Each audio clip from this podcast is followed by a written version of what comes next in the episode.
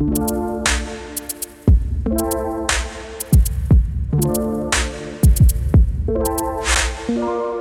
Summe aller Dinge ist dein wöchentlicher Arschtritt für mehr Lebensqualität.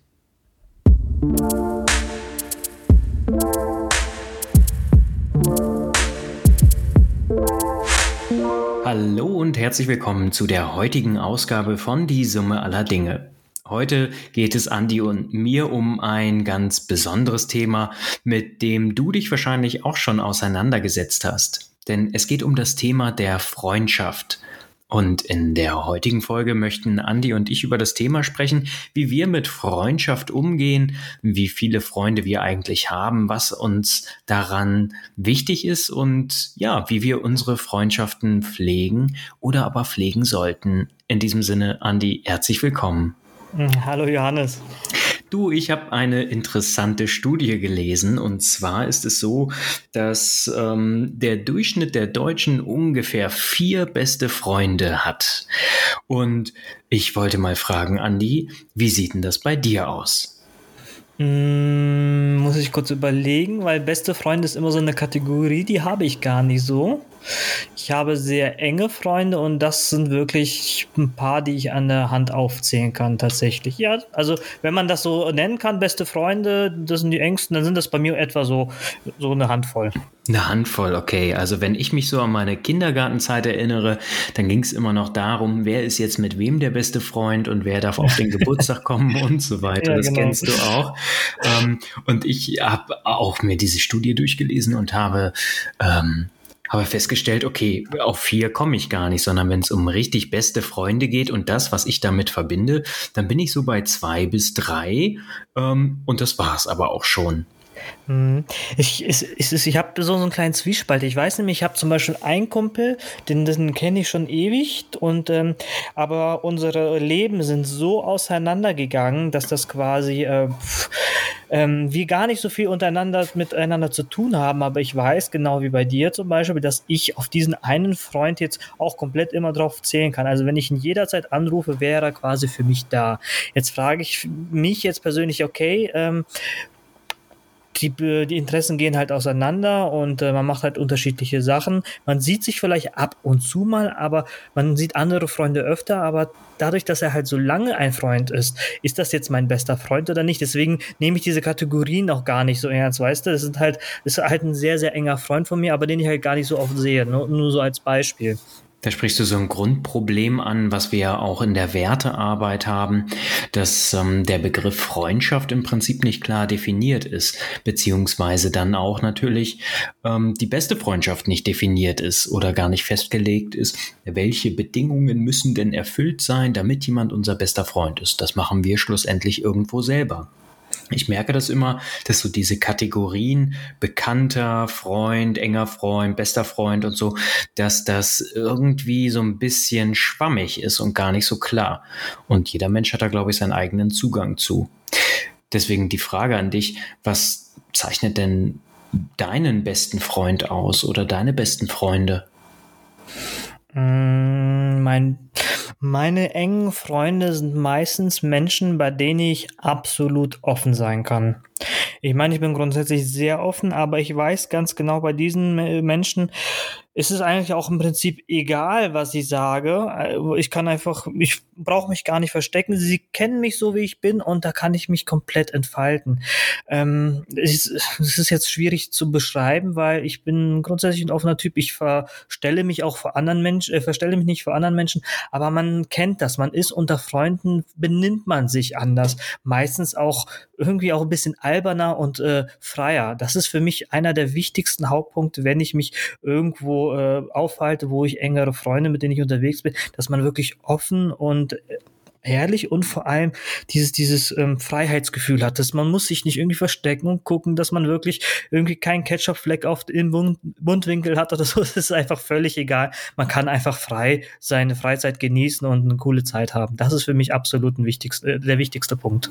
Ja, das kann ich absolut nachvollziehen. So dieses authentisch sein, ja, diese gegenseitige Akzeptanz und der Respekt, ähm, der dann, der dann omnipräsent ist.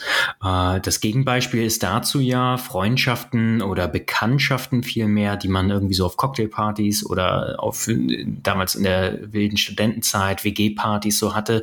Man steht in der Küche und ähm, ja, bei dem vermeintlich guten Freund oder engen Freund und alle versuchen sich da irgendwie ins beste Licht zu rücken oder zu profilieren. Hm, das wäre so der krasse Gegenpol, richtig? Ja, genau. Also das kennt man ja auch. Also diese typischen Partys, wo man da sitzt und äh, mh, mh, sich äh, gegenseitig irgendwas erzählt, wie toll man ist, aber sich so gar nicht so richtig zuhört. Und äh, zuhören ist auch so, so, so ein genauen, genauen Stichpunkt, weil wenn ich wirklich einen echten Freund habe und mir der Mensch gegenüber wirklich wichtig ist, dann höre ich dem genau zu und achte darauf, was er sagt. Und äh, im Gegenzug hört er auch mir zu. Also es, äh, es ist ein ganz, eine ganz andere Kommunikation, als wenn ich einfach so eine offene, äh, was heißt offene Beziehung, äh, eine ähm, so eine oberflächliche Beziehung habe und einfach nicht über echte Themen rede, die ich sonst mit meinen Freunden rede. Mhm. Also ja, das kann ich, das kann ich nachvollziehen, was du da beschrieben hast. Ich glaube auch, dass diese Tiefe der Gespräche, dass die natürlich über die Zeit kommt und je länger wir eine Freundschaft pflegen und je mehr Zeit wir mit ähm, dem Freund oder der Freundin, um das weibliche Geschlecht auch so ein bisschen mit abzuholen, verbringen, ähm, dass die Gespräche natürlich auch eine andere Basis bekommen, ne? dass wir äh, nicht mehr so lange brauchen, um in den sogenannten Deep Talk oder in tiefere Themen einzusteigen, sondern dass es dann ad hoc im Prinzip da ist. Ne? Ich ähm, habe da so ein Beispiel ein Freund, der relativ weit weg wohnt von mir, da äh, ist es so, kennst du bestimmt auch, dass wir über die Entfernung trotzdem uns irgendwie auf dem Laufenden halten und wenn wir uns dann sehen, dann ist es so, als, als wäre diese Entfernung gar nicht da oder auch dieser Zeitraum nicht da gewesen, den wir uns nicht gesehen haben, sondern wir steigen ein, bringen uns irgendwie auf Kurs, ne? Was ist denn gerade los im jeweils anderen Leben und ähm, das völlig, völlig vorwurfsfrei, ähm, einfach ja, auf einer zwischenmenschlichen Harmonie, die man, glaube ich, ganz, ganz selten bekommt.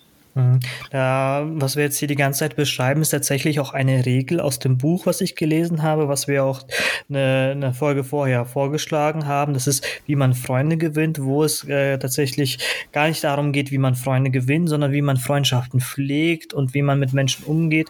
Und da sind drei Grundregeln beschrieben. Und äh, die Regel, die wir hier gerade beschreiben, ist die Regel Nummer zwei, die relativ früh im Buch kommt.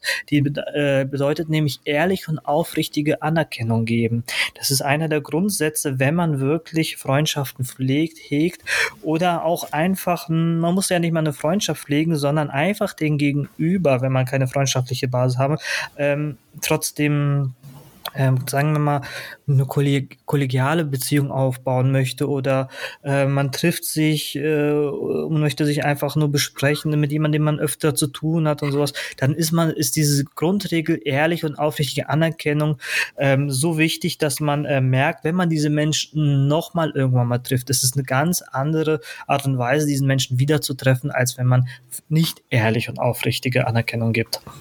Mhm. Und ähm, ja, das, das äh, entspricht auch so ein bisschen dem Sprichwort, man sieht sich immer zweimal im Leben. Ne? Ich glaube, dass wir, wenn wir einem Menschen begegnen, sehr, sehr früh eine Entscheidung fällen müssen. Und zwar, wie wollen wir uns präsentieren? Ähm, so haben wir in jeder Begegnung, jedes, jeder alltäglichen Begegnung im Prinzip die Chance, uns authentisch und offen und ehrlich zu zeigen oder eben eine Maske aufzuziehen und zu sagen, ey, hier, guck mal, das wäre ich gerne, so präsentiere ich mich jetzt gerade. Und das ist natürlich auch so ein Indikator dafür, wie Freundschaft Freundschaften entstehen, auf welcher Vertrauensbasis. Ne? Ich glaube, dass da ganz, ganz viel zwischenmenschliche Chemie stimmen muss, damit wir das Gefühl haben, hey, da kann ich so offen und so ehrlich sein, so wie ich eben bin. Und da spricht er tatsächlich auch äh, die Überleitung an zu der ersten Regel. Und die erste Regel lautet, andere Menschen nicht zu kritisieren und zu verurteilen. Und äh, wenn ich äh, offen und ehrlich meinem Gegenüber bin, dann weiß ich ja meistens, dass er mich gar nicht kritisiert oder verurteilen möchte, sondern dass er sich das erstmal anhört, was ich zu erzählen habe. Und darauf kann man einfach äh, vertrauen und äh, offen mit jemandem drüber reden. Ne? Und das ist halt einfach auch so eine freundschaftliche Basis, die einfach gegeben sein muss, wenn man eine Freundschaft führen möchte. Mhm. Und ich glaube, dass eine wirkliche Freundschaft auch Kritik verträgt, beziehungsweise angebrachte Kritik in Form von Feedback oder sonst wie, dass das schon angebracht ist. Ähm, insbesondere dann, wenn wir uns in irgendwelchen Situationen tatsächlich doof ähm, ohne uns zu hinterfragen, verhalten und dann vom Freund irgendwie Kritik kommt, dann glaube ich schon, dass das angemessen ist und dass ein Freund das sagen darf und dass wir das dann auch nicht als persönlichen Angriff nehmen, sondern tatsächlich ins Grübeln kommen. Also da bin ich so ein bisschen konträr. Was ich aber auf jeden Fall ähm, mitnehmen kann, ist, dass wir vorurteilsfrei an Menschen herantreten, dass wir so dem, dem Schubladendenken so ein bisschen entkommen und sagen, ey, ich gebe jedem Menschen, dem ich irgendwie begegne, ähm, die Gelegenheit, ja, sein, sein wahres Ich zu zeigen und ähm, mich davon überzeugen, dass er ein großartiger Typ oder eine großartige Frau oder sonst was ist. Ähm, ja, also authentisch sein, ähm, einen Rahmen schaffen für Authentizität, ganz, ganz wichtig auf jeden Fall, wenn wir von wahrer Freundschaft sprechen, genauso wie natürlich Respekt und Akzeptanz. Und ich glaube auch, dass die Feedback-Kultur da auf jeden Fall mit reinspielt. Was mir immer so auffällt, wenn ich mit Bekannten zum Beispiel, die ich ganz gern habe, aber mehr auch nicht, wenn ich Termine mache und es passt mir irgendwie nicht so in den Quark, ähm, dass ich die relativ schnell absage oder, oder verschiebe. Und wenn ich darüber nachdenke, dann verläuft es immer nach demselben Schema. Man trifft sich irgendwo auf der Straße. Ähm, A und B haben sich länger nicht gesehen. Wir unterhalten uns kurz, Smalltalk und sagen, ey, wir müssten uns mal wieder sehen. Ähm, und dabei bleibt es dann entweder, das ist Szenario A, und wir hören nie wieder was voneinander. Oder Szenario B, wir verabreden uns tatsächlich, stellen aber im Nachgang fest, so wie du das vorhin auch formuliert hast, ey, irgendwie haben wir uns komplett auseinandergelebt und ich habe überhaupt kein Interesse mehr an dieser Person, den äh, wiederzusehen und dann werden Termine eben abgesagt. Und ich glaube, ähm, das, was wahre Freundschaft auch auszeichnet und eine tiefe Freundschaft ist, ähm, dass beide Seiten daran festhalten, Termine äh, wahrzunehmen oder aber, das ist tatsächlich schon eine kleine Strategie, zu sagen, wir sagen keinen Termin ohne einen Ersatztermin ab. Ja, das heißt, wenn der eine oder der andere nicht kann, dann ist das völlig in Ordnung. Das ist manchmal so im Leben. Aber verdammt nochmal, da machen wir direkt einen neuen Termin aus. Mhm, genau. Das ist, ähm, das ist ja auch so ein bisschen so der Wille. Ne? Also wenn ich einfach einen Termin absage, ohne einen Ersatztermin zu nennen, dann habe ich aber auch keine Lust, diesen Menschen zu treffen. Das ist, das spricht, da spricht ja schon äh, die innere Kraft aus einem heraus, die sagt so, ja, okay, ähm, dann sage ich halt diesen Termin ab, weil mir andere wichtige Dinge äh, wichtiger sind oder weil äh, mir was dazwischen gekommen sind. Aber so, so ein richtig äh, Bedürfnis dazu, diesen Menschen tatsächlich dann doch wieder zu sehen, den habe ich nicht. Ne? Und, ähm, und das spricht halt genau dafür, wenn du sagst, ja, man sucht dann direkt einen Ersatztermin, dann äh, ist es ja so, dass man wirklich auch das innere Bedürfnis dazu hat, auch den anderen Menschen zu treffen. Und äh, das ist äh, genau das, was du beschrieben hast, dass man bei diesen ähm, ja, St St Straßenrandbeziehungen äh, gar nicht hat. Ne? Also das sind so irgendwelche alten Schulfreunde oder Menschen, die du irgendwann mal gesehen hast an der Arbeit oder äh, über zwei Ecken kennengelernt hast und ach ja, und hier und da und das war ja so toll und ähm, ja, und äh, tatsächlich passiert da nichts. Da sind halt genau, wie du es beschrieben hast, für mich nicht wirklich Freundschaften. Straßenrandbeziehung, das ist ja auch ein Begriff, ähm, den könnte man viel interpretieren, lieber Andi. Ähm, ja, wie wäre es denn, wenn ähm, wir alle in unserer Kommunikation tatsächlich offen und ehrlich wären ne? und da direkt mit, mit offenen Karten spielen und sagen, ey du, pass mal auf, äh, Egon, wir haben zwar miteinander studiert, aber ich mochte dich eigentlich noch nie. Ähm, ich, mir ist es jetzt wirklich mir sind andere Sachen wichtiger. Das wäre doch, wäre doch super aufrichtig, es wäre offen und ehrlich und wir könnten für unser inneres Wertesystem einstehen und Zeit sparen und uns so auf unsere wirklichen Freundschaften konzentrieren. Ich finde das eigentlich ganz smart. Ja, kommt aber drauf an, wie das bei dem anderen ankommt. Ne? Also es kann jetzt für den anderen sehr beleidigend wirken. Findest du nicht? Mm, ja, gut. Also man kann ja auf die Formulierung achten und das Ganze irgendwie wertschätzend formulieren und verpacken. Ähm, da war jetzt vielleicht meine Wortwahl nicht die richtige. Aber ähm, das Prinzip ist, okay, wir müssen aufpassen, mit wem wir unsere Zeit verbringen. Ich glaube heutzutage noch sehr viel mehr als äh, noch vor zehn Jahren. Ähm, und genau selektieren, hey, wem schenken wir unsere Aufmerksamkeit? Weil du weißt ja auch, Jim Rohn sagt, ähm, du wirst der Durchschnitt der fünf Menschen, mit denen du am meisten Zeit verbringst. Und da selektiere ich schon ganz genau, mit wem ich tatsächlich meine Zeit verbringe oder wem ich meine Aufmerksamkeit ähm, gebe. Dass sich das verändert äh, und auch die Interessen irgendwann auseinandergehen, das ist, glaube ich, ein ganz natürlicher Prozess.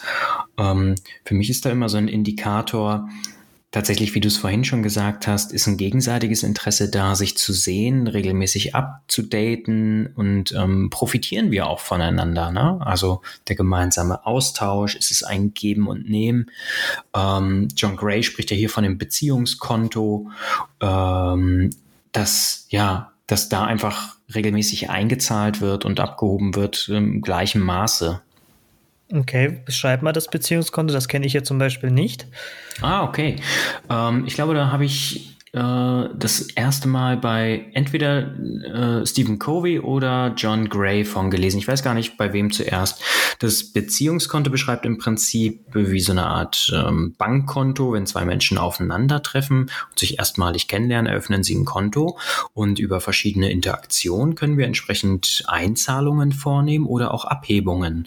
Und so eine ganz, ein ganz typisches Beispiel wäre jetzt so der Freund oder die Freundin, die wir alle haben, die sich immer dann melden, wenn ähm, eine Waschmaschine aus dem fünften Stock irgendwie in die neue Wohnung in den zwölften Stock getragen werden muss und so weiter und exakt nur zu diesen Zeitpunkten da ist und sich kurz vorher natürlich nach unserem Wohlergehen erkundigt und so weiter. Das sind so typische Freundschaften, ähm, ja, wo einer sehr viel gibt und die andere Person eben sehr viel nimmt. Und wie in einer Beziehung, in Partnerschaft funktioniert das natürlich nicht, weil dieses Gleichgewicht ganz, ganz sensibel ist und wir merken das das. Wir haben dann keine Lust mehr darauf, diese Person zu unterstützen oder sonst wie, weil wir einfach uns sagen, ich, da ist noch alle Latten am Zaun. Ich habe dir die letzten drei Jahre sechsmal die Waschmaschine hoch und runter getragen. Äh, und wenn ich mal umgezogen bin, dann hast du, hast du keinen Finger krumm gemacht. So funktioniert es halt nicht, ne? Mhm. Und deswegen, es ist, ähm, es ist immer ein Geben und Nehmen. Das ist ganz, ganz wichtig, dass wir da auf ein Gleichgewicht achten. Ne? Du kennst das auch, wenn ähm, du an einer Freundschaft irgendwie hängst und sagst, ey, das ist mir wert, dass ich mich regelmäßig melde, dann verlierst auch du spätestens die Lust, wenn dieser Kontakt einseitig ist, ne? wenn du dich immer melden musst oder sonst wie.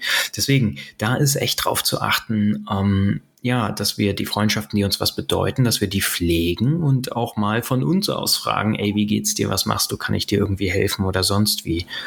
Wir haben das damals immer, lustigerweise immer ein Geben und Nehmen genannt, ne? Also das war damals bei uns immer ganz normal.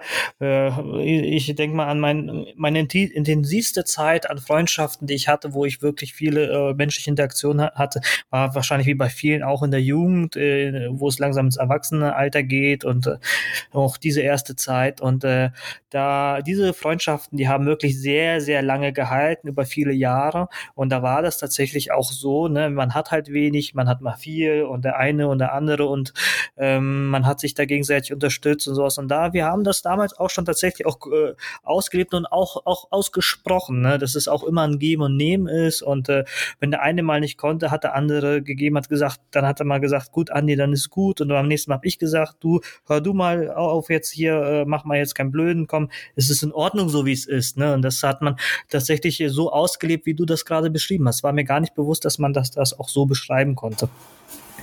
Ja, das Modell des Beziehungskontos, das ist ja relativ neu und insbesondere für Partnerschaften ähm, sehr, sehr attraktiv, ähm, weil wir dort eben eine gewisse Wertigkeit schaffen können. Ähm, mir hilft das tatsächlich immer auch zu überprüfen in regelmäßigen Abständen, wie sind denn die Beziehungskonten zu meinen Freunden. Äh, das hat gar nicht so viel mit äh, irgendwie ja, äh, Akribität zu tun, dass ich immer wieder schaue, okay, wer ist mir jetzt gerade noch einen Gefallen schuldig oder sonst wie, ähm, sondern vielmehr andersrum, dass ich gucke, okay, wer hat mir denn in der letzten Zeit viel Gutes getan und was kann ich für diesen Menschen tun? Und wir können immer was tun. Wir können ähm, einen netten Brief schreiben mit lieben Worten. Wir können ähm, einfach mal fragen, offen und ehrlich fragen, nicht Smalltalk-mäßig, wie geht's dir? Berichte doch mal, etc. Das ist so viel Mehrwert als ähm, ja alles andere, was was irgendwie so wichtig erscheint. Ne? Einfach offen und ehrlich mal zu fragen und ähm, die Pflege von Freundschaften, die kann auch wirklich sehr sehr einfach sein. Ne? per E-Mail, per Brief, per WhatsApp. Ähm, ja, die Regelmäßigkeit ist es da irgendwie auch, ne, zu sagen, ich melde mich ein, zwei Mal im Jahr bei den Freunden, die am weitesten weg wohnen, wenn das ausreicht, oder aber ein bisschen häufiger bei den Freunden, die ein bisschen näher dran sind. Ich sehe sie regelmäßig, etc. Ich bin da kein Profi drin, im Gegenteil, ich bin da, glaube ich, ähm, eine richtige Niete drin, den Kontakt zu Freunden zu halten, weil ich da so ein ähm, so Meldemuffel bin. Ich frage nicht gerne nach. Ich sag häufig hier, wenn was ist, du weißt, du kannst dich jederzeit melden und dann bin ich auch da. Aber irgendwie so, so zu fragen, ey, wie geht's dir und so weiter, das dann höchstens, wenn wir uns mal irgendwie live sehen oder sonst wie. Schreibtechnisch finde ich das ganz, ganz schwierig, ähm, weil ich eben auch die Emotionen dazu irgendwie brauche, ne? Aber ja, da darf ich mir an die eigene Nase packen und auch das hilft schon, ne? Mhm. Ich glaube, es geht aber auch vielen so, ne? Also ähm, man hat auch immer auch ein schlechtes Gewissen nach einer längeren Zeit, wenn man sich bei jemandem nicht gemeldet hat, dass äh, ja man quasi blöde gesagt, aber angekrochen kommt, so nach dem Motto, ja, ich habe was falsch gemacht. Aber so sollte man sich gar nicht fühlen. Ich glaube, das ist genau so, so wie du es beschrieben hast, man sollte sich einfach regelmäßig melden. Und äh, die Kommunikationsmittel sind ja heutzutage da. Ne? Damals hat man sich halt äh, angerufen, äh, abgesprochen und dann musste man halt um 12 Uhr auf dem Spielplatz sein. Und heutzutage ist das so einfach, äh, sich irgendwie auszutauschen, dass man das äh, gar nicht mehr so macht, weil man quasi diesen Kanal ja sowieso hat. So, man hat's jetzt so und äh, man muss sich gar nicht so bei den Freundschaften melden. Und wenn, dann schreibt man mal kurz in der WhatsApp oder gratuliert bei Facebook oder so. Und ähm, das äh, sollte man sich abgewöhnen und äh, wirklich aufrichtig und ehrlich mal bei einem anderen nachfragen. Hm. Ich glaube, das ist ein schönes Schlusswort, zu sagen, wir müssen uns die Zeit nehmen, um unsere Freundschaften zu pflegen, ganz egal, wie viele Freunde oder beste Freunde wir eben haben. Wichtig ist, dass wir hm, achtsam mit unserer Zeit, mit unserer Aufmerksamkeit umgehen und dass wir in Freundschaften investieren. Denn die Psychologie, die weiß heute, dass tatsächlich die Menschen, die Freundschaften pflegen und die regelmäßig Kontakt haben zu ihren Menschen, die ihnen ja im weitesten Sinne Energie geben oder Kraft geben, die förderlich für sich selber, für ihre Persönlichkeit sind, ähm, dass das ein absoluter Glücksfaktor ist, der sich sogar lebensverlängernd auswirken kann. Das heißt, um die Freundschaft richtig auszukosten, macht es total Sinn, Zeit und ähm, teilweise auch Geld oder ähm, Ressourcen in die Freundschaft zu stecken und zu investieren. Es zahlt sich am Ende dann langfristig gesehen wieder aus. Ja, schönes Schlusswort, Johannes. Und lieber Zuhörer, wenn dir die Folge gefallen hat, wie immer, hinterlass einen Kommentar gerne auf unserer Webseite, schreib uns bei Facebook und hinterlass uns auf jeden Fall eine Bewertung in deiner Lieblingspodcast-App, mit der du aktuell uns hörst. Und äh, wir würden uns freuen, wenn wir von dir auch Feedback bekommen. Ähm, wie gesagt, das ist kein einseitiger Podcast. Wir sind immer offen für dich und schreibe uns gerne, wenn du möchtest. Super. In diesem Sinne, bis nächste Woche. Ciao. Ciao. Dieser Podcast soll dich ins Handeln bringen. Deswegen findest du auf unserer Homepage summeallerdinge.de aktuelle Arbeitshilfen zu jeder Podcast-Folge. Hinterlasse uns gerne auch einen Kommentar, wie dir die Folge gefallen hat.